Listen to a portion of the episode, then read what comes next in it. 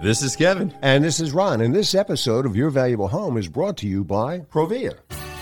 Provia, a faith-based company that makes entry doors, storm doors, patio doors, vinyl and wood-clad vinyl windows, vinyl siding, manufactured stone, and metal roofing, all of incomparable quality.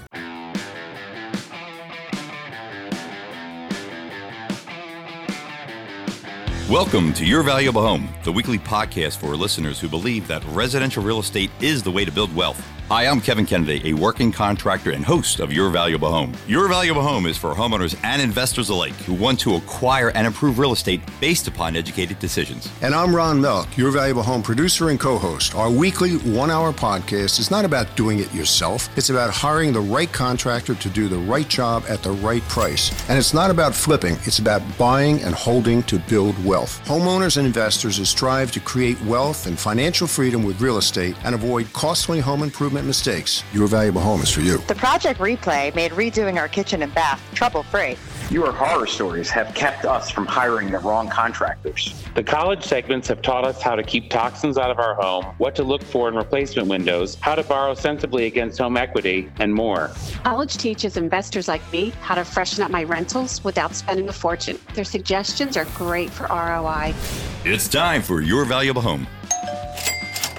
All right, Kev, another wonderful podcast here. And jumping into this replay, we have a job we're going to be starting very soon. And it's been a long time in the waiting. She's very patient. We have Courtney on the air right now, and she's going to be talking about her kitchen and bathroom we're going to be redoing. It's going okay. to be a smaller job. It's going to be inside the envelope of what she's having. We're not blowing out walls. So you're not anything. doing anything in either room? No, this is a good one because it's not as big a job that we've been doing. So no Courtney, structural stuff. No, no, no, not at all. Courtney, thanks for doing this, and uh, thanks for talking about some of the things uh, you went through to, to get to this point already. And uh, why don't we jump into your kitchen and bathroom, one of the reasons of why are you doing this? Sure, Kevin. Thanks so much. We're definitely very excited to uh, finally have our turn on the list here. And we essentially are redoing the kitchen because we're trying to increase the functionality as well as just to bring some updates to the home, give it a little bit of our style. We've lived there for about five years now, so mm-hmm. just trying to put our own personal stamp on it. I think the other thing we're doing is we're expanding our kitchen out into an open area of the house that became wasted when the prior homeowner put an addition and moved what was the family room to a different area in the house. So we're trying to utilize that space for entertaining. And as far as our bathroom, I mean, essentially that's our upstairs bathroom, which our guests and our kids use, and it really just needs a refresh. That's kind of the backstory of why we're doing what we're doing.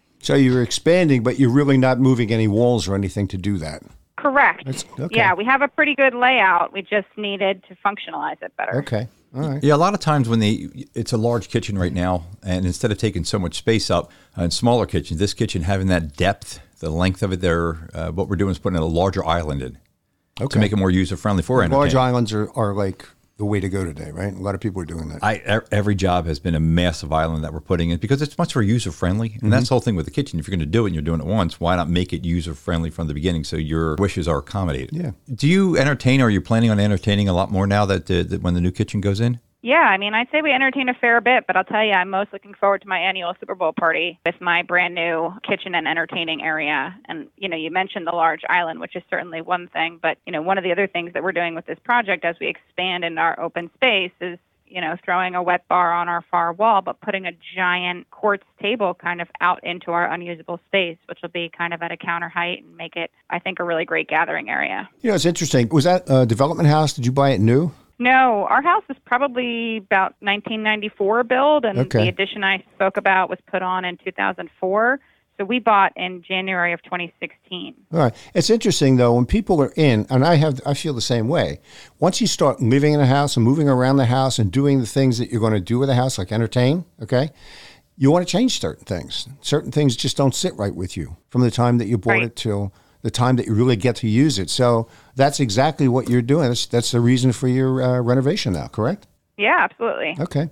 Yeah, it makes it your home now. Makes it your home, yeah, absolutely. It's Whether what? you buy a development home or you buy a house that uh, you know was built years ago, or you buy a Victorian, whatever it is, it makes it your home. It does. It yeah. does. Now walk us through some of the colors you chose for the, the cabinets and colors on the uh, walls that we're going to be doing in the countertop.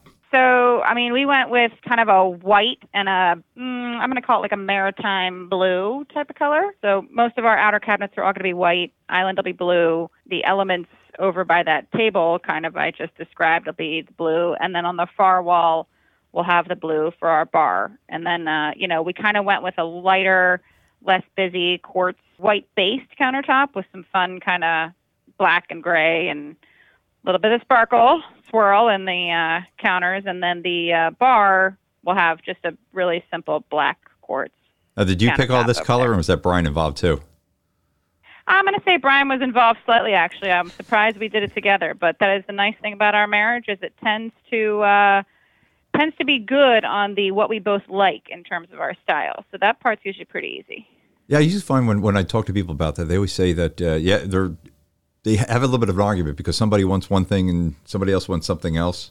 And it makes it a little difficult because this is a one-time decision. I mean, you're going to get this kitchen. It's going to last for forty years. Oh, yeah. You don't want to make any mistakes. It's not like you're putting pink or but it's yellow fortunate, or green It's in. Fortunate that you agree on on uh, on the uh, the aesthetic of it. Yeah. I mean, it was certainly the most stressful part because there's so many options. From that perspective, that was probably the most difficult part, was narrowing it down. And fortunately, Kevin sent us to work with great people who had really good assistance for us in terms of helping us out with the style component of that. What's the style of the cabinet? Kevin can correct me if I'm wrong, but I think it's just a basic shaker style. Shaker style. Yeah, I like I like simple. I like plain, you know, straight lines, all that stuff, instead of all the rococo stuff. And apparently you yeah. do too. Yeah. Yeah, pretty simple. And then we're just doing simple brushed nickel, very stylish, contemporary type pulls on our drawers. Uh, how are you going to stain them or paint them? Well, the cabinets are already painted white.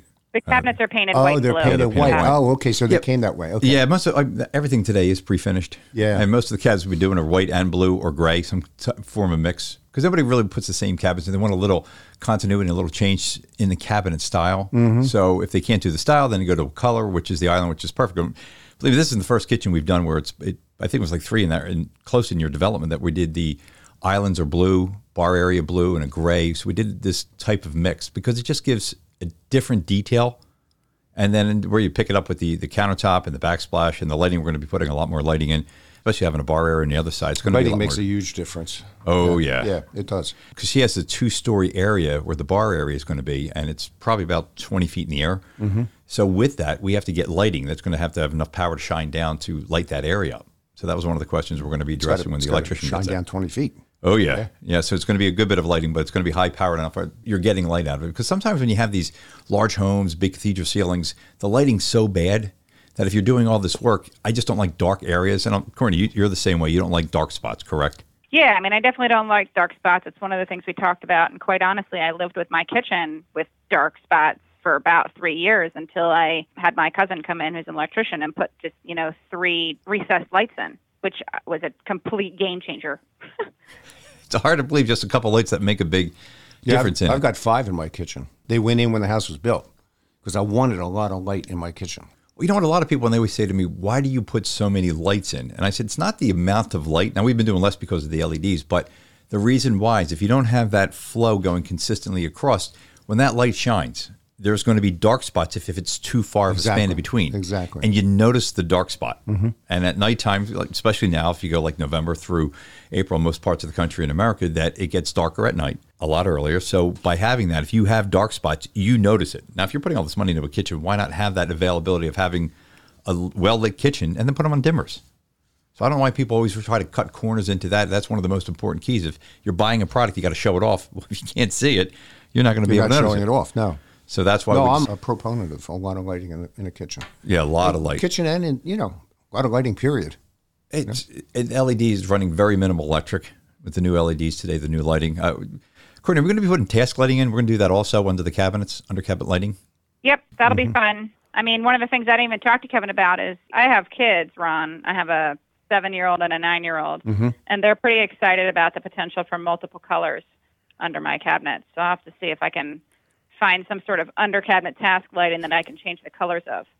Yeah, that'd be cool. Well, the lights that we're putting in, they're, they're more of the premium lights. So I can change the K, the, the amount of light giving off that light itself uh, to different colors, a little bluer, a little warm tones. And you can even do it also. They, they're actually being in the ceiling, but you can pull these down pretty easy. And there's an adjustment on them. So it has five adjustments that? for that. Okay. So we don't just get the one plane like you're stuck with it. I like to give homeowners options. So, and it's not a big yeah, deal to great. slide them down. So that's one thing that's already priced in that we always do. We always put the better ones in because it just gives a variety of things that you can do. maybe in the during holiday season, if you want to change mood lighting, you can change the whole kitchen with all the lights to something a little warmer, yeah, yeah. depending on how you're decorating. So that's, but it gives homeowners options.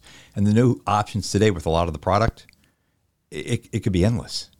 So that's why we decided just to, to, to do that, just in any case that we do. Well, the other thing is too, I mean, with uh, L E Ds today, I've got them all. I've got L E Ds everywhere in my house. Okay, finally, and the cathedral ceiling and the in the in the family room and everything. The great thing about them is that if you have to, if you have high ones, you don't have to go up and change them for like ten years. twenty-five thousand hours probably. Yeah, twenty-five thousand hours. It's fantastic. Yeah, the bathroom, we're also going to increase the amount of light in that also, because all you right now is the vanity light. Is that correct? Yeah, I mean, that's true, too. That's another thing I think my kids will be pretty excited about, being ap- actually able to see when in the shower. I, I never knew why we're, we're builders from the beginning never put some type of light in a shower, because that's where you really need it the most, in front of the, actually, vanity and um, in, inside the bathroom. I do have it. I do have it in the shower. You do have it? I do. Yeah, yeah.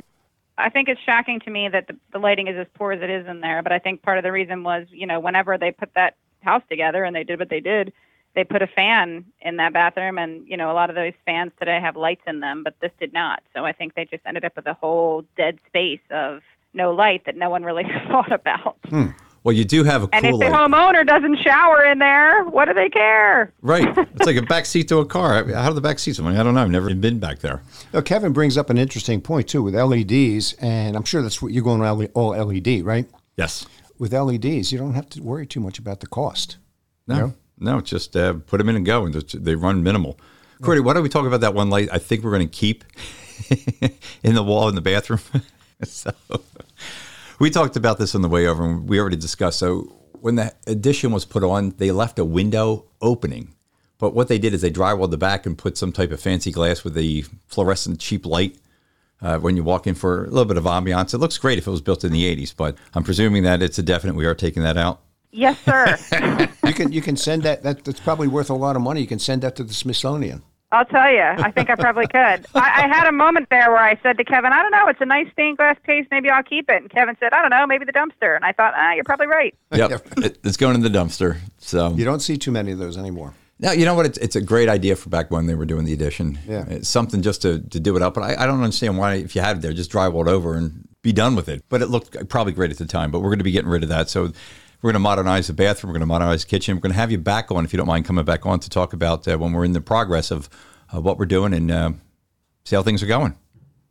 Sounds good. What's your E T A on this? Uh, we're starting at the end of the week. And, uh, we're going to start prepping up. What's your E T A in terms of? A couple weeks. Yeah, a couple weeks turnaround for template, and then it's a week template. So you'll be all set for Christmas then, or the holidays. This is what I'm told, Ron. Oh, I'm okay. pretty I'm pretty excited. Hold I on mean, to that. December twenty-second's our target, and I know a lot of people who Kevin's done work for who have told me that Kevin's word is great when it comes to his timelines. They mean something, so that's great. Yeah, we're going to try our, our, our best to do it. We're if you don't make it, no presents for you this year. No, no, I'm not going to get any presents, and no golf, so, no uh, golf. Because she's a big-time golfer, and uh, we never got to go out this year during all that time, but I'm sure we're going to get out next year. Yeah, absolutely. Okay. Well, yep. Courtney, do come back on. We want to see how this is working out. Okay. All right. Sounds great. Thanks so much.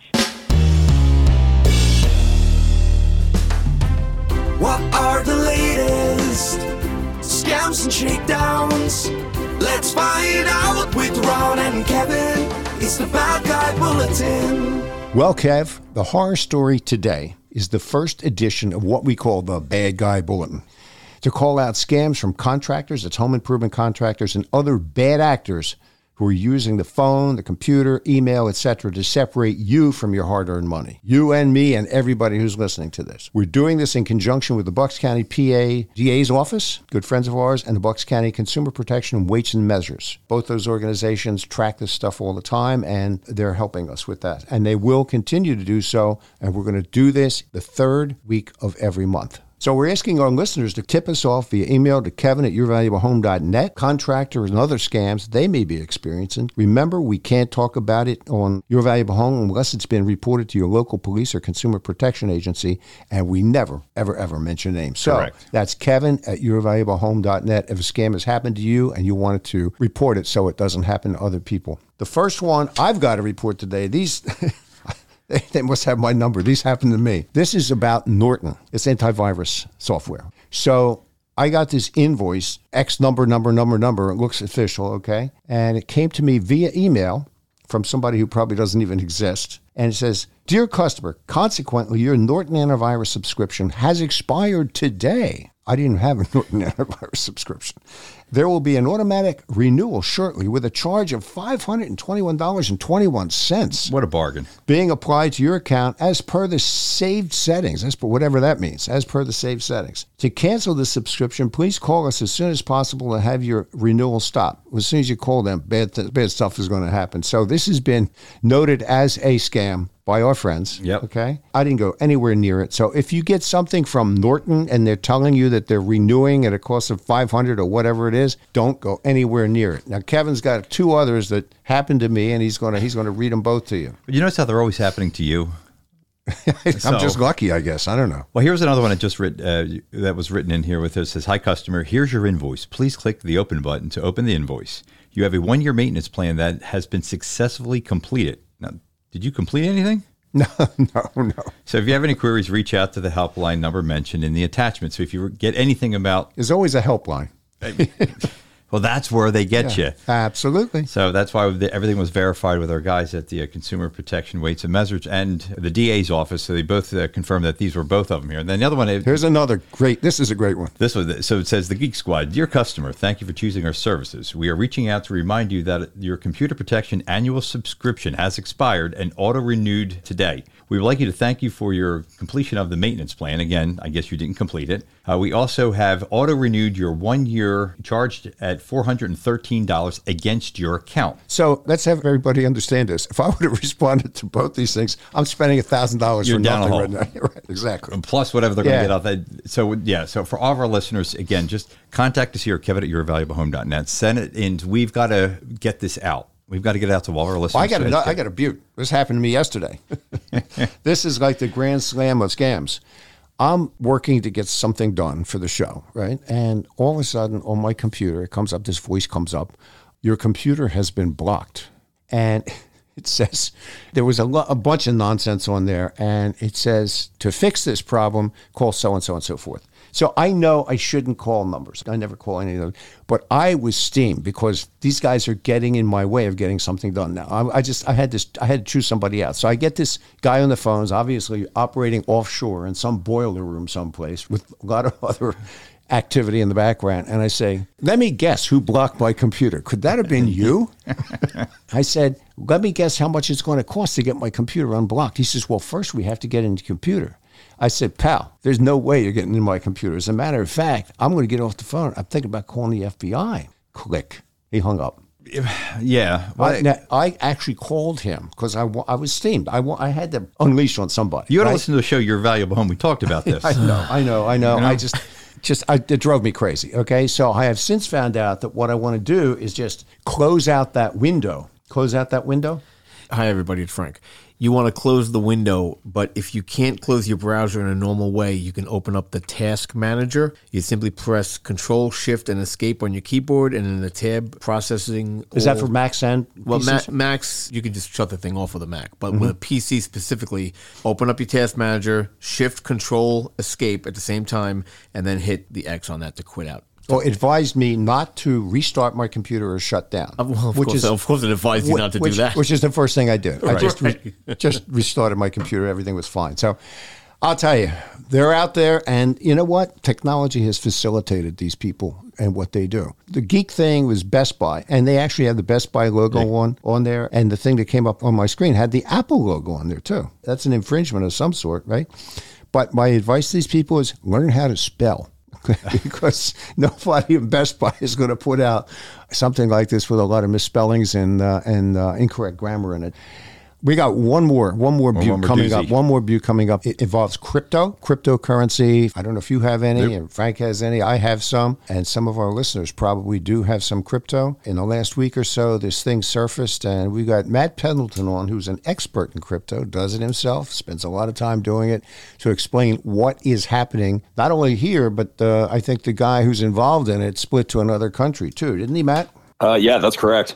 So what happened? Yeah, so that individual that's on the run uh, is Sam Bankman-Fried. The collapse of his crypto empire is really just the latest in a series of crypto bankruptcies that began earlier this year when you saw large lenders like Celsius, BlockFi, and Voyager, um, and hedge fund Three Arrows Capital all going under following the collapse of an algorithmic stablecoin called Terra Luna, to which they all had large exposure. Wow. There was a flawed design for the Terra stablecoin, and it saw it face a price death spiral uh, that destroyed nearly one billion dollars in market cap over the course of just a few days. Now, after that happened, Sam Bankman-Fried, or, or S B F, um, as he's often called, was there to attempt to financially bail out these failed crypto companies.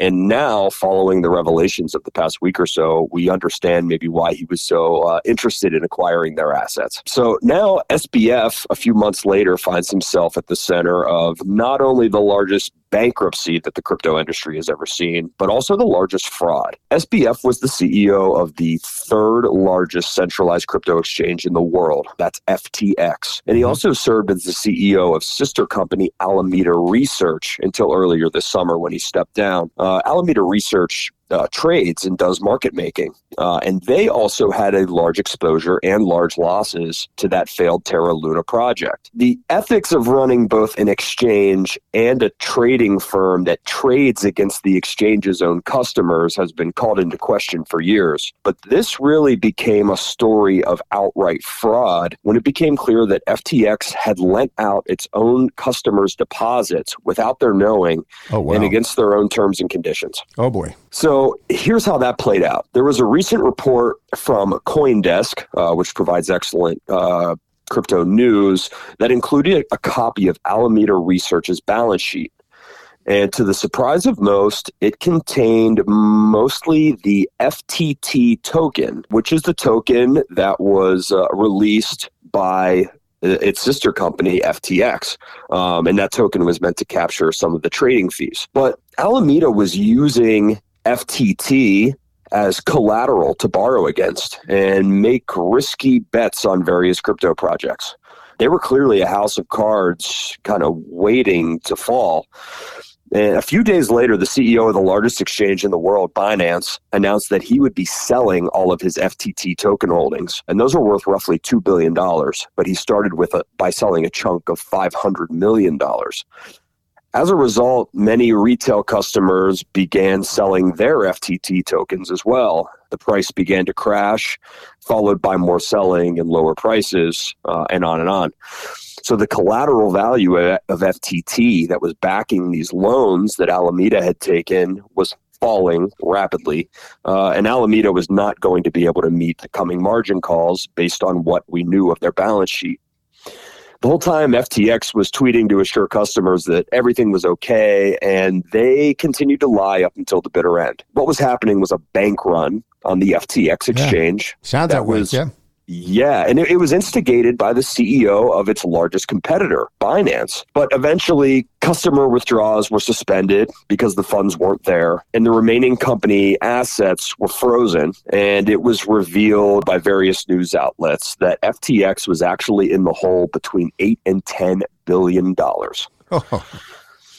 And a lot of that was somebody else's money, right? It was. It was their customers' money. Oh, my gosh. And it was also revealed that S B F had built backdoors uh, into his uh, company F T X's own accounting software so that internal and external auditors wouldn't be notified of the loans outgoing to Alameda. And just when you thought the story couldn't get any weirder, this past Saturday morning, F T X was hacked by a party that is yet to be identified. And they drained the remaining roughly six hundred million dollars of funds that were frozen uh, that customers would hope to recover through future bankruptcy proceedings. Oh, my goodness gracious. This is a mess. This is one of the most complicated bankruptcies that we may have ever seen. And it, this is going to take years to work through. F T X has hired a former lawyer from Enron to help with the process. Well, he certainly has the experience, doesn't he? Yeah, I can't think of a better fit for the job. Right, exactly. Oh, my God. Uh, here's a selfish question. I don't have a lot of crypto. I got some, and, I, and I'm sure a lot of listeners out there have some, and the, the sum is going to vary. What does this do to the crypto market overall, to Ethereum, to some of the really legit players out there? What does it do to it? There is certainly risk of contagion. There were also other firms and funds that had loaned money to Alameda, that had various relationships with, with F T X or some other ventures that it had invested in. So there is going to be uh, some sell pressure in the market. But I think in the end, this isn't the end for crypto. Uh, it's really quite the opposite. These are the kind of events that are going to force people like the S E C and the C F T C to finally put regulation in place. And that regulation will be the catalyst leading to the like true institutional adoption of the technology. So while it, it's certainly a black eye, it's really a black eye on centralized finance. The decentralized aspects and the technological aspects of blockchain really worked flawlessly throughout all of this.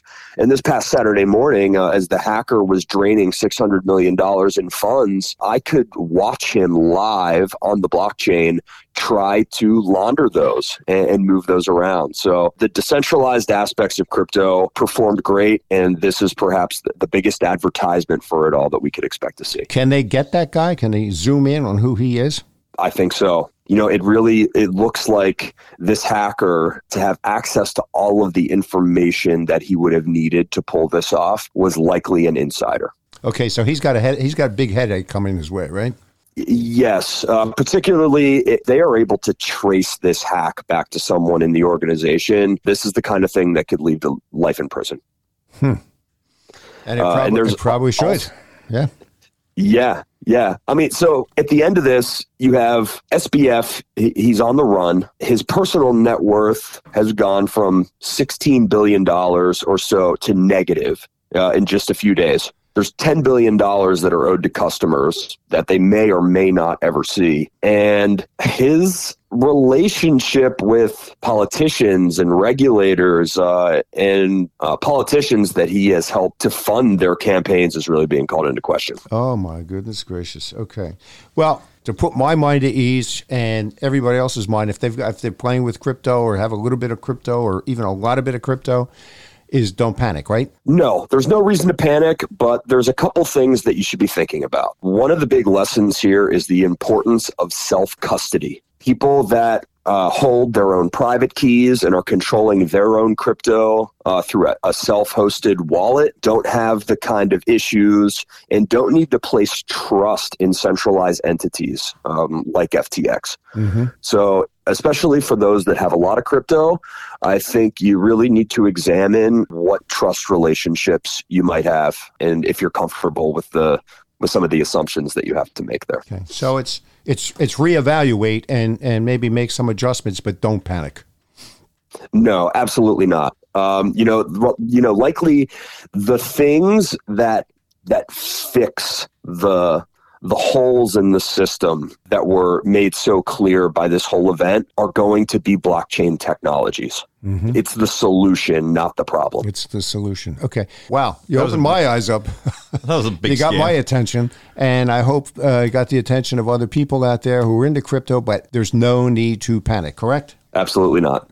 Uh, we appreciate it, and that sort of wraps Bulletin. First edition of the Bad Guy Bulletin. For now. All right, we'll be back after we take a quick break. Our sponsor, Provia, takes great pride in combining their state-of-the-art technology with old-world craftsmanship to deliver superior products for the exterior of any home. Personalized care on every order. So true and so apparent with their newest product, metal panels that have the texture and look of cedar shakes or slate. They come in four colors per style. Their shakes and slate can give any home sort of a rich look, and now you can get that look in Provia metal panels. That's news. That's big news. Provia stamped panel metal roofing is manufactured with twenty gauge recycled steel built to withstand one hundred eighty mile per hour winds and cover their Provia way with a limited lifetime warranty. In other words, Provia metal roofing is one and done, right, Kev? It's the last roof you'll ever need. You got it. I love Provia doors, windows, siding, stone, and now metal roofing that doesn't have that industrial look. Provia makes everything it takes for that perfect home exterior, and they're always in tune with the trends and choices, profiles, colors, and finishes that homeowners love and make contractors like me look good. Learn more about Provia metal panels. Go to provia dot com. Click the product tab, then roofing. That's provia dot com, then product, then roofing. All right, Ron, energy has always been a hot topic. We got a great featured segment coming up. What do we have? We got a very, very interesting energy segment here. As you recall, on September sixteenth of this year, twenty twenty-two, we had an attorney, environmentalist, and frequent contributor to Your Valuable Home on, and he scored the various elements of the recently passed infrastructure law in terms of how many Americans they each package of these things would benefit. So five being the greatest number, one being the least. Then on September twenty-ninth, we received an email from a valued regular listener of Your Valuable Home, Barry Hannon. He's C O O of T G H Industrial Energy Service based in Texas. Barry challenged some of the thinking on E Vs in his email, some of the thinking on E V, E Vs that came out of that September sixteenth interview. Correct. In particular, he focused on the environmental issues inherent in production and the eventual disposal of E V batteries, something that most people probably wouldn't think about, okay? Barry's back today with Chris Toomey, his partner and president in T G H Industrial Energy Services, and they're going to expand on Barry's email to further our understanding of two alternate forms of energy for powering everything but cars, wind and solar. So they're going to be talking about E V batteries, and they're going to be talking about wind and solar too. And both Barry and Chris were uh, senior managers at Exelon Generation, one of the country's largest energy suppliers, before founding T G H Industrial Energy Service. Barry and Chris, first, thank you for being listeners of Your Valuable Home. We really appreciate that, and for joining us today to offer your insights. We appreciate that as well. Barry, can you recap for us the essence of the comments you made in your email? Sure, no problem, guys. Uh, nice to join you here. Uh, Great to have you. Uh, during that segment, uh, September sixteenth, you know, uh, a couple of those those items that you guys were talking about kind of perked my ears. And, and one was being the grid upgrade for sixty-five billion dollars. The second was the seven seven point five billion for the E V charging stations. You know, uh, you guys went back and forth a little bit on, you know, how the charging stations were going to be powered, you know, through PECO uh-huh. and and the the solar farms. I, you know, it was it was brought up that, that solar farms are are producing a, a large amount of power for uh, for PECO. So I did a little exercise. PECO uh, being PECO being the uh, the part of Exelon that serves the Philadelphia area, correct? Yeah, that that, that serves the P J M market, um, mm-hmm. the Philadelphia area. That is correct. So, in going through that exercise, you know, I, I again, my ears just, just perked up on, you know, how what generation is provided to PECO, and uh, you know, the infrastructure for the E Vs. You know, I, I kind of challenged that as well in going back and forth. So, you know, I agree with with the concept um, of the electric vehicles. You know, um, you know, but I, I want people to understand that, that there's a net effect to this, right? And that's that's pre and post lifespans of the E Vs, right? There's a there's a lot of uh, E P A concerns regarding the production uh, of the electric car batteries, okay? And also, what are we going to do with, with the batteries once once the, they're at their end of the lifespan? Now, we're going to be talking about that later on in the interview. So yeah, uh, why don't you get into the uh, the the, um, the details of that? Yeah, so I mean, it, for for post uh, a pre uh, production of the E Vs, I mean, there's a lot of a, a lot of earth that, that needs to be moved, right, guys? So you know, in just simple, you know, uh, simple details. You know, there's about five hundred thousand cubic yards of, of ore that's uh, refined for twenty-five pounds of lithium, right? During that time, you need about nine hundred to one thousand gallons of fuel. Um, to move that, that lithium, seventy-five semi-loads of acid a day. And this is just for one E V, you know, car battery, right? To, to produce that, you need twenty-five pounds of lithium, sixty pounds of, of nickel, um, four hundred pounds of aluminum and steel, two hundred pounds of copper, right? So there's a lot of earthwork that needs to be done in order to produce just one battery. It's right? Like the E Vs, the E Vs really... Uh... They're, they're powered by a, a series of batteries, aren't they? Little batteries, little lithium batteries that, that act in yep. series? Yes, sir. So yes, it's sir. all those batteries in that E V is what is what takes all that earth to be moved. That is correct. Wow. And, and, and you know, I, I mean, just, just going, you know, through that, that one example, of, and that's just a test, one Tesla battery, you know, with those pounds per material. You know, there's a lot of earth that needs to be moved. Well, what again, are the machines that are digging for that? What, what, how are they doing that? Is there machines that are doing that? Big machines. That's all, that's all machines doing that. And yeah. How are they powered? Uh, they're all powered by gas. Okay. I, and again, you know, we, we just have to, we have to think of those, you know, the, those consequences that, you know, in regards to that. And again, I just want to point out that during, you know, during their time on the road, yes, they are environmental, environmentally friendly, but uh, you know, during pre and, and post lifespan, you know, there's, there's a lot of, uh, environmental impacts. And then um, by by are. virtue of extension here, the more E Vs that go on the road, the more the environmental impact of making those batteries, correct? That is correct. Something to think yeah, about. Yeah, something to think yeah. about. Now, we we talked about, just to get to that point, now the post, because that's one thing I like to jump into is the uh, the post issue. What are we talking about for disposal of those batteries? And how long do yeah, they last? So, well, we, yeah, got, so we got those questions yeah. coming up, yeah. Yeah, yeah. So, so we'll get into that, I guess. Um, but, you know, j- just to, to go through my, my points here before, you know, we were talking about the E V charging stations and that seven point five, you know, and, and that's, that's good for, you know, economically for the country, you know, for, uh, you know, job creations, et cetera. But what, how are these E V stations going to be powered in the future? That's the question that, that arises, you know, on a daily basis in my industry. You know, how are we going to power these? Is it going to be fossil fuel? Is it going to be wind? Is it going to be solar? And if it's wind or solar, I mean, we'll get into that later, I guess. Yeah. Um, but if it's wind and solar, we, we we just can't sustain it. Moving that earth, too. You're talking about making batteries with what are called rare earths, right? That is correct. Okay. So essentially mining the rare earths required to make E V batteries is an environmental issue, which gets compounded over time the more E Vs go on the road. And everyone is still scratching their head about how to dispose of the, uh, the spent batteries in an environmental friendly way. How? What's your best guess as how that's going to happen? So, I mean, that's, that's a very, very good question and, and probably should be answered by somebody a lot smarter than I am. But my initial, you know, gut reaction is that we're going to have to develop, you know, asset recovery and disassembly facilities in order to truly recycle or dispose of these batteries correctly. I'm thinking of my children and my grandchildren, you know, thirty, fifty years from now, stating that, you know, we made a mess of things because, yeah. you know, the landfills and, and, you know, newly developed areas of disposal of just these batteries, solar panels, and, you know, the blades from the wind turbines, you know. So we have to think about this and, and whether and, and develop an asset recovery or disassembly facilities in order to actually um, dispose of those. That makes sense. And you know what? You got more cost there too, right? Yeah, absolutely. Mm-hmm. Is the cost of rare earth mining one of the major factors? Because E V, E Vs, I've, I've looked at it, checked them out. It's not, they're not in my future, but they're expensive. I mean, some of them go into the stratosphere.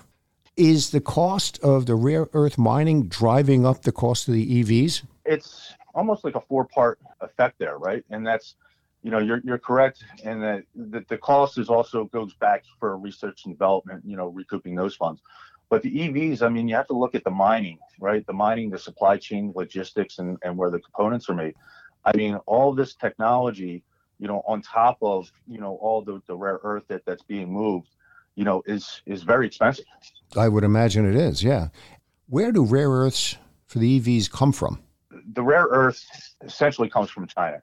China, Vietnam, Brazil are the top three um, producers and have the top three reserves um, for, you know, the, the rare earth uh, materials, right? The U S is is seventh, you know, with one point five million tons of reserves, compared to China's forty-four million tons.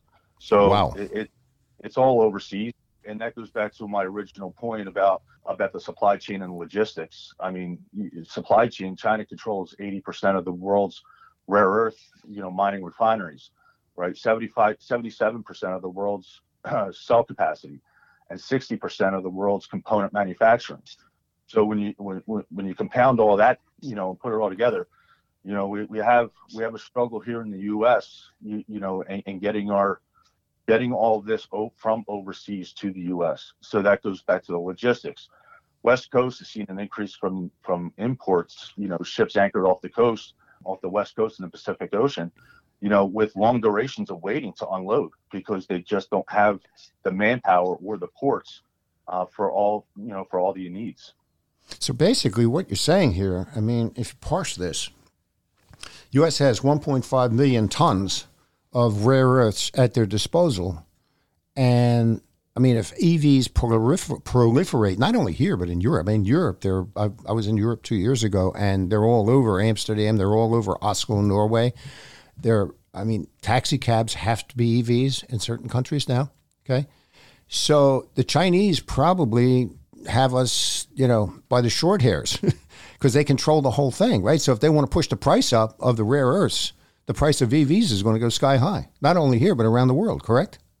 No, that that's absolutely correct. And then we also have to look at, at where the electrical components are made here, guys. I mean, that's that's a big, you know, a big line in the sand, right? And that majority of the manufacturers, you know, the E V manufacturers, they're relying on Taiwan for all of their E V component productions, right? I mean, that's Tesla, that's uh, Volkswagen, you know, some of the big manufacturers. I mean, they're relying heavily uh, on the Taiwanese and, and the product, production facilities.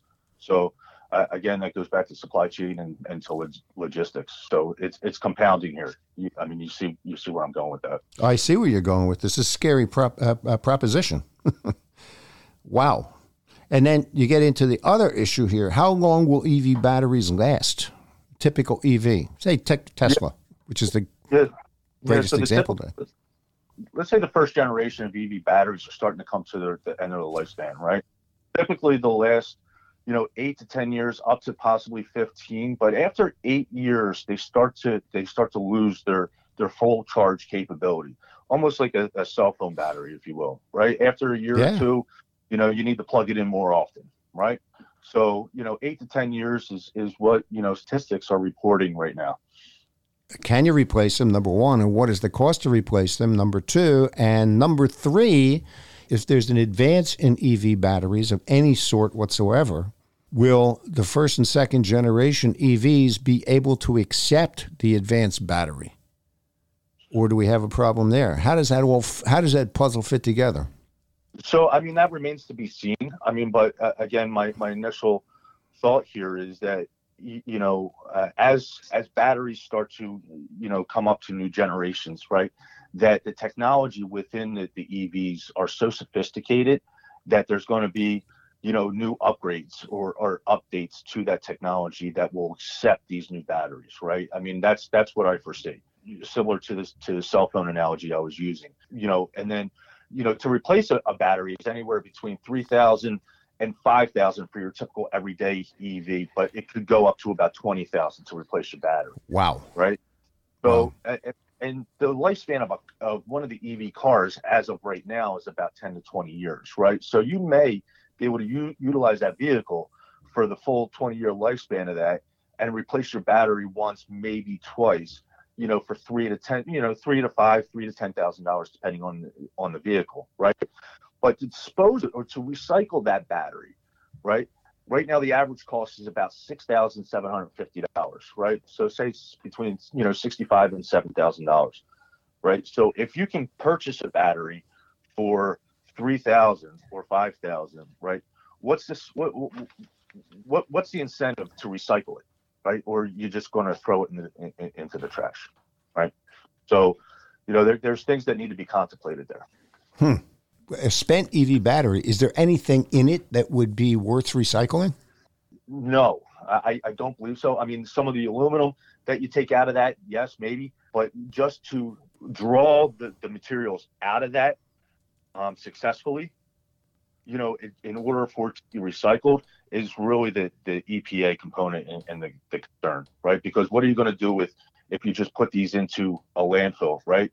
Next thing you know, the batteries, you know, they're, they're seeping all of this into, you know, into the stormwater, into groundwater, you know, yeah, et cetera, right? So that's that. Then that becomes a watershed E P A aspect, right? Uh, and all the problems, the two problems you're talking about here. Number one, the rare earth situation. And number two, the disposal situation are problems that are going to rise sooner rather than later, right? They could start arising tomorrow. Well, yeah. I mean, and that's, I mean, uh, out in California right now, there's, you know, there, there, there's a big push for not only the E V batteries, but also for the solar panels, right? And how to recycle and or dispose of. Um, because, you know, the solar panels out in California, that, that was the big push, you know, twenty years ago. Um, now the first panels are coming up to the end of the lifespan. So there's a big push on on making sure that these are disposed of properly and or recycled properly. Again, it comes down to cost, you know, and, and we're just not there yet. So, you know, there has to be a lot of R and D and there has to be a big push.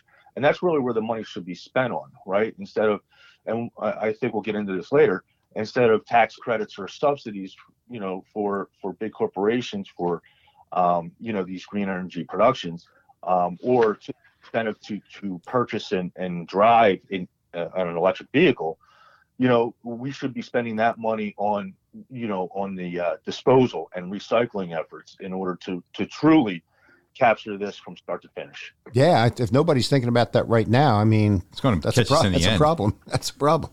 I think we can we can all agree, though, that E V batteries have to evolve somehow, right?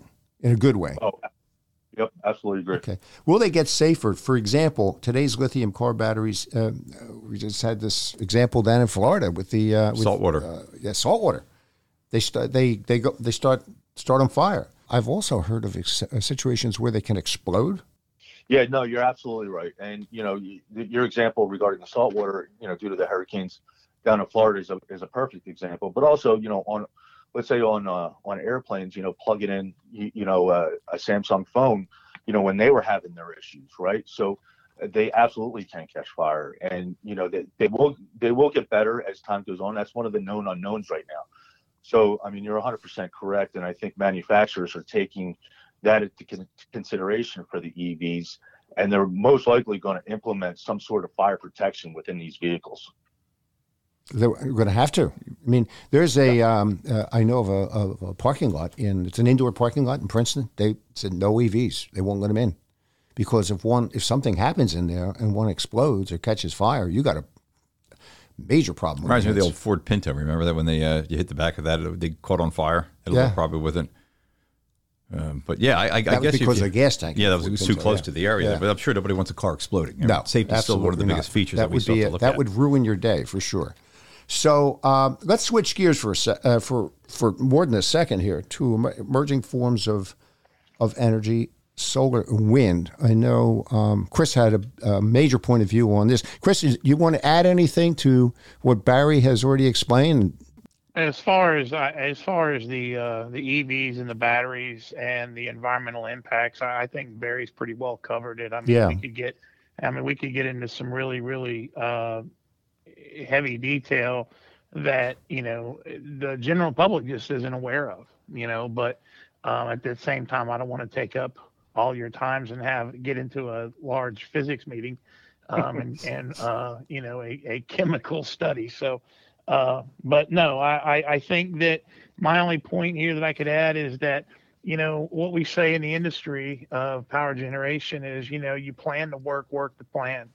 And I think what we've done here as a society is we put the horse way before the cart, you know, and what I mean by that is we do not have the infrastructure to facilitate this current path going forward. We should have, there, there should have been a plan laid out with this rolled out in such a way that, um, you know, that we could facilitate, you know, the E Vs much better as far as in operation. Now, as far as pre and post, that's yet to be determined. I mean, that's that that that's a much deeper issue that I think that it, it really needs to be discussed and and laid out. You know, because I think that um, I think that too many people that make decisions don't understand the total implications which actually happen. Um, you know, how it can affect things environmentally, uh, socially, et cetera, et cetera. Yeah. Well, the other the other factor here is, I mean, Chris pointed out that uh, E V battery pre- replacement would cost three to twenty thousand dollars, depending upon the car, right?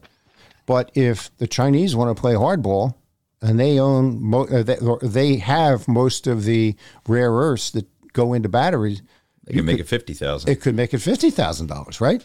You know, and that's the other thing too is you know, right now, guys, we all grew up in an atmosphere where you know we bought a, a vehicle for a certain percentage and. You know, of course, your vehicles are going to, you know, uh, depreciate, but you get to a point where you'll always get some value out of that vehicle for the fact that it is what it is, right? I mean, it's a, it's a vehicle, it's a proven entity, right? I think that what you may see is that you may have a public that is going to own an asset, which they will find I've it's cheaper to go buy a new one than it is to facilitate the upgrades that I have to do on this one in regards to, hey, I need a new battery and what it's going to do to the auto market as far as trade-in value. Absolutely. Trade-in values that go right through the floor. Exactly. I mean, everybody, you, you may find people, you know, for lack of a better expression, you know, they own two vehicles they can't get rid of. So they got, they end up going back to combustion because they got sick of, you know, one, their batteries are exhausted. They don't, can't afford it, but, you know, they can't find an E V station unless it's in their driveway within two hundred miles from them because the infrastructure is not there to support the facilitation of E Vs at this time. Wow. Okay. A lot to think about here. And, you know, I just want to let all our listeners know we are not trying to destroy the E V market. We're right. trying to further a, a more acute understanding of what this is all about. Okay.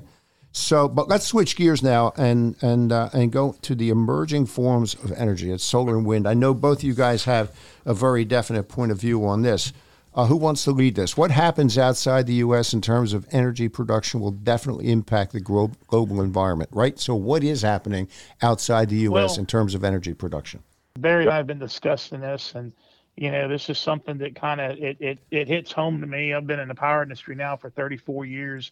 You know, I've watched the United States grow and go from, you know, uh, coal. And when we went, you know, from there, we were utilizing you know, hydro plants, and as well as we got into natural gas and so forth. But right now you're in a situation where we are impacting our grid. Okay.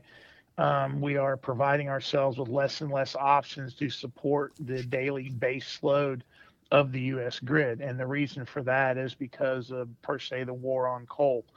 Just to give you an idea. Okay. Right now, currently operating in the United States is two hundred forty coal units, and that's only when when dispatched. Okay, that number is down from five hundred sixty-five over the last ten years. Okay, so we've literally cut our coal operations in half, all because of climate change, emissions control, and so forth. With that being said, okay, currently, right now, this very very moment, okay, you have one hundred twenty gigawatts. That's one hundred twenty thousand megawatts under construction in the country of China. China has one thousand one hundred twenty operating facilities, and they're going to add another one hundred twenty facilities to that, all by the end of two thousand twenty-six. Wow. Okay. That's now, right around the corner. Exactly. India. India has two hundred eighty-five facilities operating, but they're they're actually under construction right now. They have ten that are going to actually come online in the next eight month or next eighteen months, and they have another fifty-three behind that, all to be online before two thousand thirty.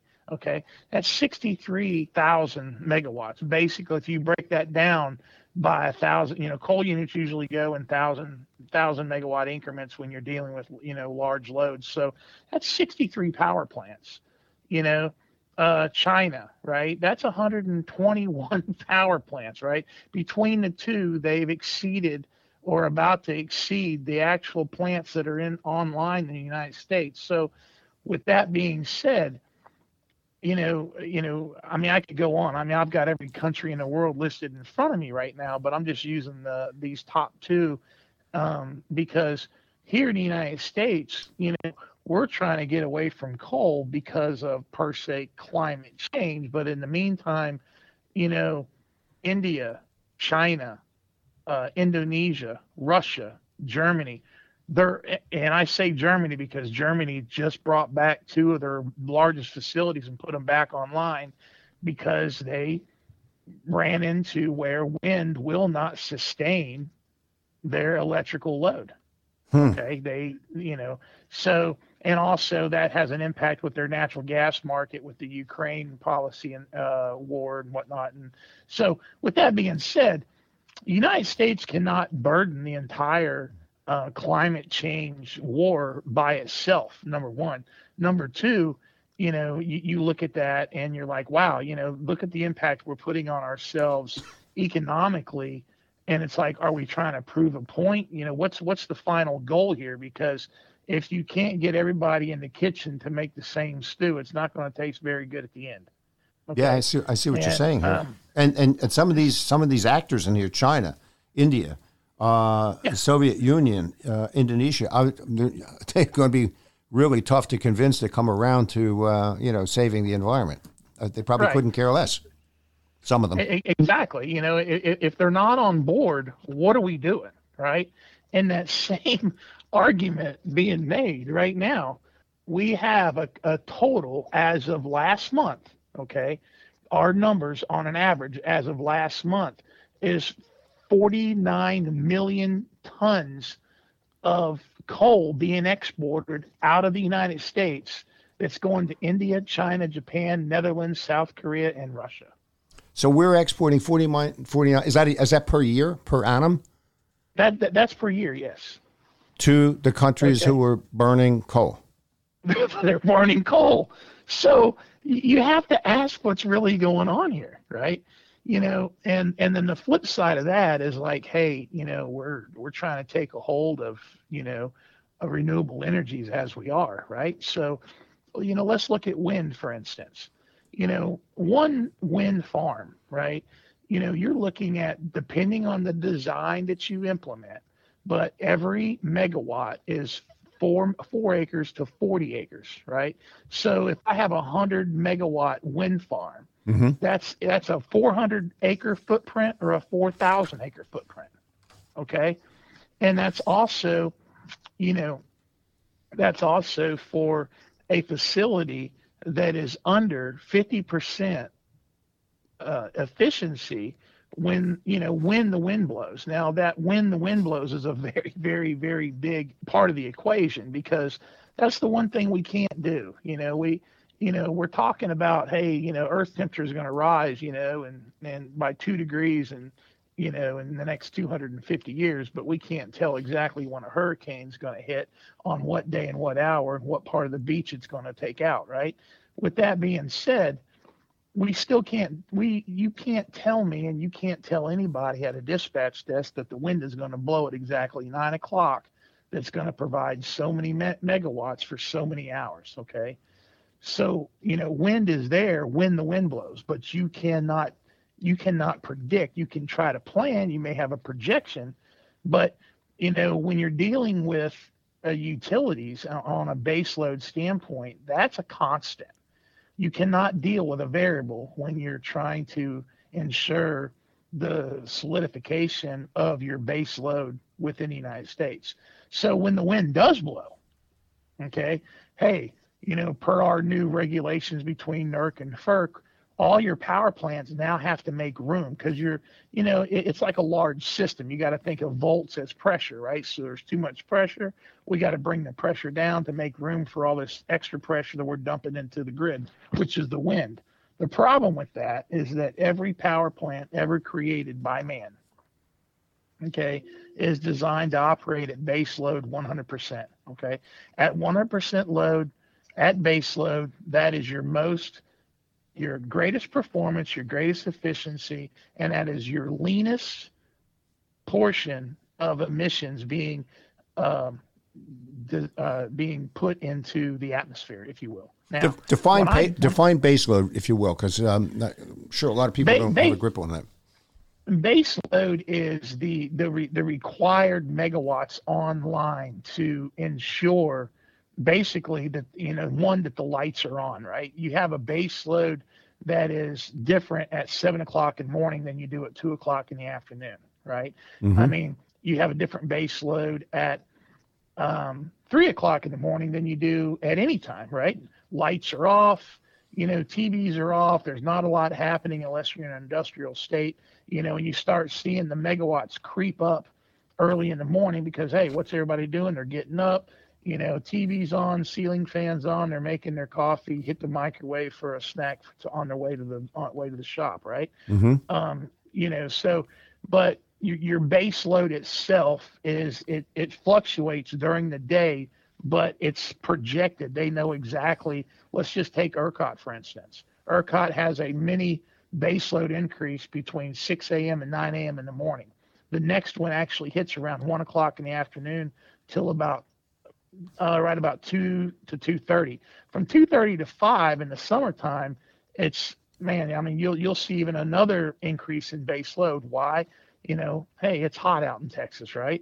You know, that's your air conditioners coming on. You're at the highest production yeah. of mm-hmm. of of all your facilities and in regards to electrical capacity. So, with that being said, you know, you you have you have a base load that has to be maintained, and I, that's like maintained meaning I, I can flip a switch, I can turn a dial, and I've got power, right? Mm-hmm. All I've got to do is I've got to bring these power plants up, or I've got to bring them down based on what my current load is. I can't do that with renewables. I, I can't go over and flip a switch at two o'clock in the afternoon and expect, hey, I'm gonna get I'm gonna get all this wind power.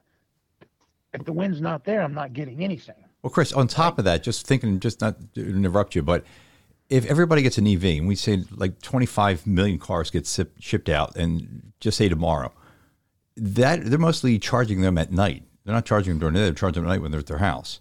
Now, how's that load also taken upon to try to get to that base load if people are now, when you're at a minimal uh, electrical use at that point, to accommodate for all these new cars at night if we get it, say, in the next five years? How's that going to well, work out? That's uh, you know there's and that's that's that's another that's another great point, because you know when you think about um, when you think about wind, right, or you think about solar. Of course, solar, you know, you're you're not getting anything from a solar basis at night. You know, wind's not yeah, zero at, at the wind. Yeah, excuse me. Zero at night. Yeah. Oh, uh, um, and then uh, you know, of course, wind. You know, if it blows, you know, you're gonna you're gonna get it somewhat out of that. But I think that what we're gonna find, and this is my personal opinion, is that I think if you can do an accumulation between wind and solar itself, that you are actually able to charge large battery fields, right? That I think your battery fields would end up becoming a very big play to the grid, you know, during during the evening, during the later parts of the night, where, you know, like you said, you a lot of a lot of the charging is going to be happening at night. The Sure. problem with that is that you got to remember there's You know, when you think about power, there's the power plant. From the power plant, there's the transmission. And from the par- transmission, there's the substations. And there's the substations. Now you know, you're all the way down to, you know, now you're down to, you know, residential services, okay? You're talking about an upgrade of the just almost about eighty percent of the electrical grid itself, because we, um, I think Barry has a number. I think there's a total of one hundred sixty-one thousand gas stations in the United States, right? And out of that, I think there's only six thousand charging stations in the U S, right? So, you know, with that being said, you know, we, we, we've got a long way to go to facilitate, you know, um, the E Vs, if you will, right? Um, and, you know, and hey, listen, I'm, I'm not totally against them. I, I, I think that there's applications that they could be used for. I think that especially in inner cities, larger inner cities where, you know, you have millions of people, you know, in regards to, let's say, uh, you know, L A and New York, Chicago, where you heavy traffic areas around D C. I mean, I think they'd be great assets. And why is because everything is condensed. It's right there, right? You know, as far as from a rural standpoint, you know, I, I don't I don't see you using this stuff on a farm. You know, I don't see heavy equipment um, being able to sustain, being sustained by battery power, um, nor, you know, trucks on a pipeline, you know, with welding machines and so forth, or backhoe equipment. What you just mentioned, inner cities, is exactly what I've observed in a couple areas in uh, in Europe. Uh, all taxi cabs are going to have to be E Vs in uh, Amsterdam. I think it's this year. And I was in Oslo at the same time, and everything in the center of Oslo, nobody can drive a private uh, fossil fuel powered car in the center of Oslo, which is a pretty pretty big area. Uh, it only only um, the only gas powered vehicles are delivery trucks and things like that, or emergency vehicles. Everybody else has to be E V. So that what what you're talking about there is actually happening in Europe right now. Yeah, but that. that- Can I just jump in here, guys? So that goes back to the economic impact, right? And that we were talking about, and why Germany, let's say Germany and, and other and other countries surrounding it, are going back to coal-fired power plants, right? Because there was such there's such a mandate on, you know, green technology, green energy, right, and the E Vs, that it, it almost it, it basically locked up their grid, right? So they have to go to alternative measures, the old measures of coal-fired power plants, in order to sustain, you know, the, the base load and the demands of, you know, plugging in and, and the mandates of plugging in all their vehicles at the same time. Right? Yeah, I understand. So, I understand now why why that is difficult with solar or wind. you know, because wind in particular well, well, is well, not that reliable. Well, well, let me throw another spin on this, because we're talking about environmental impacts and so forth. And here we are, you know, I, um, Barry and I, I he, he knows how I feel about some of the stuff. I call it the green drum. So, you know, when we're, you know, when we're beating that green drum, you know, and hey, we've got, let's just say in West Texas, we've, we, we've got fifteen thousand megawatts of wind energy online right now. Well, the, the fossil fuels that are online, to they they have to stay online. They can't come offline, because wind can stop blowing at any time, and then all right. of a sudden you're going to go black, right? right? So so they're online, but they're not online at full percent. They're only online about, you know, eighty to eighty-five percent. So what's happening, right? Remember what I told you about power plants being designed at one hundred percent base load, right? And um, okay, that is their most efficient operating range. That is also their cleanest. That is their cleanest emission. Discharge is at that level at one hundred percent. Now, when you take them and go to eighty, eighty-five percent load, emissions go up, right? And this is what nobody understands. Hmm. Even though, even though they are still in compliant, I'm putting out almost three times as much at a natural gas facility at eighty percent load than I was at one hundred percent load. We're so concerned about green power and, oh, look what we're doing for you know, for our, our country, so to speak, right? But the fact is, is we're, you know, we're defeating the purpose because of how we're implementing it, you know? And so all the, you know, all the emissions that we're looking to save and how we're supposed to be running clean, well, we impacted, you know, we impacted for the betterment, you know, now we've got, we've got fossil fuels that are fossil plants that are actually, you know, running dirtier than, than they were, because they had to make room for uh, the insufficiencies of wind, right? Got it. Um, mm-hmm. So, you know, and, and, and also, again, environmental impacts, right? You, you talk about, I'm going to talk about solar just for a second, okay? You know, solar is an average of seven to ten acres per megawatt, okay? Now, you know, if, if you take a, if you take a one hundred megawatt solar facility, right? I mean, you're, I mean, you're right. You're right at a hundred acres. A hundred acres is a big chunk of ground. So yeah, it's a lot of territory. When you, so, so when you've got everybody beating their chest about, oh, look what we did, you know, we've got a, a seven hundred megawatt solar plant out in West, wherever in the United States, it's four thousand acres, four thousand acres of property, guys. Yeah, we know of a development yeah. in Florida. It's it's west uh, would be west of Fort Myers in Florida. Pretty innovative development, and um, they're going to build twenty thousand homes or something like that, right, Kev? And they've got a solar farm of seven hundred and seventy thousand uh, panels that takes up a broad swath of this this property. So I understand what you're saying, and it's like, where do you get all this space? Where do you where does well, it come from? Yeah, that was exactly. my, that was my initial my initial reaction is the geographical footprint of, of both wind and solar, right? Because it is it is very extensive. Hmm. And you know, back to Chris's point, you know, we're you know just to summarize. I mean, uh, from the U S perspective, I think we just need to do exactly what Chris was saying, and that's plan the work and then work the plan, and not put the cart before the horse. Yeah, I probably agree with you there. I mean, this has been very very. We got it. We have to wrap it. I just have one. One more question for you. Are there any other viable sources of, of power for energy production? Are they out there? Is somebody working on that? Well, uh, I you know, I, I got to throw a spin on this, guys, because I started my career in waste energy. I I've I've always had I've always had a soft spot for waste energy, because as much as the coal units actually got pounded in regards to emissions, which we did a lot of good stuff before the war on coal started, but if you go back all the way back into the late eighties and early nineties, when, you know, uh, when you're just let me tell this here t- for you for a second here. If I've got if I've got a a, a landfill that's taken, you know, a thousand tons of a day of material, and I install a waste energy plant, well, now that the reduction in volume is by like ninety percent. Well, now I only have ten tons of ash going to the landfill. Now I just expanded its life expectancy by ten times. That's number one. Number two, hmm. On the flip side, the, the trash that's going to these waste energy plants, it's free power. You know, it, it, it's it's free power. And what what was the biggest impact is that we could not get the communities or the governments together to basically ensure that the haulers actually took it to the waste energy plants instead of going to the to the landfills. And that was part of the uh, Flow Control Act in, um, in the early nineties. I think it was ninety-three, right?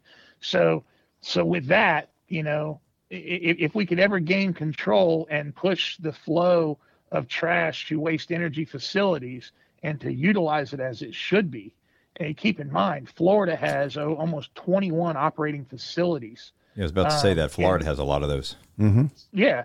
You know, um, and then along the East Coast, when you get up to Fairfax and uh, Alexandria, you know, uh, Lancaster, Pennsylvania, there's several of them in the Northeast, and then they get out west. But the, the fact remains is that, to me, you, you ask the question, and I say, I think I think it's an untouched Um, an untouched uh, asset that I, I think that the only reason everybody stays away from it is because of the uh, of the political views upon it. I, I think it'd probably be one of the best things that we could sit there and do uh, for the country and for the communities themselves. You know, if any of you guys have ever sat there and traveled and looked at looked at you know some of the largest cities in the world and walked the streets of Singapore or or Malaysia or um, you know, uh, even uh, even Europe and Russia, right?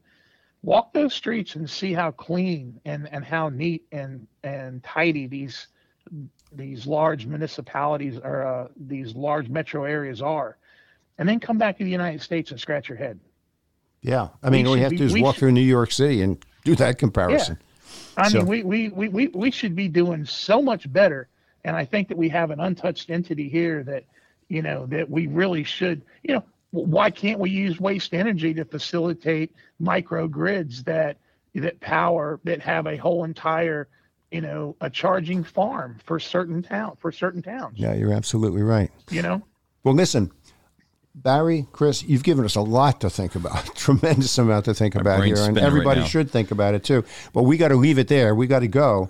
Uh, this has been... Uh, a huge education for me, and I'm Kevin Absolutely. shaking his head too, and I'm sure for everybody who's listening to this. So thank you very, very much. Thank you again for being listeners of uh, Your Valuable Home, and I'm so glad that you wrote your letter, Barry, and we got this ball rolling. No, I appreciate it, guys. All right. Hey, we appreciate it being on anytime, guys. Hey, Kev, great news on how our listeners can tap into their home equity without taking a loan, making monthly payments, or piling on debt. With Unison, they get up to seventeen point five percent of their home's value to remodel, pay off debt, buy a vacation home, whatever. You have Unison, right?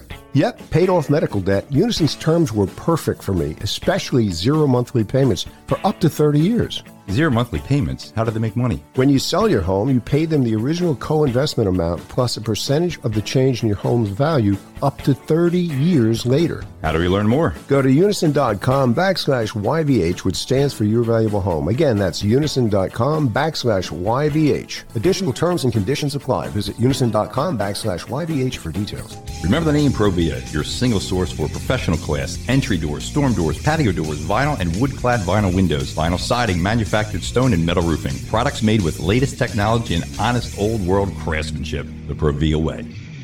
That's this week's podcast. Your Valuable Home comes to you every week on the new Pod City Podcast Network, Apple Podcasts, and all other popular podcast directories. If you want us to share your home improvement project or horror story, email me at kevin at yourvaluablehome.net. That's kevin at yourvaluablehome.net. And don't forget to tell your friends and family about Your Valuable Home, the weekly podcast that's all about building wealth in residential real estate and hiring the right contractor to do the right job at the right price.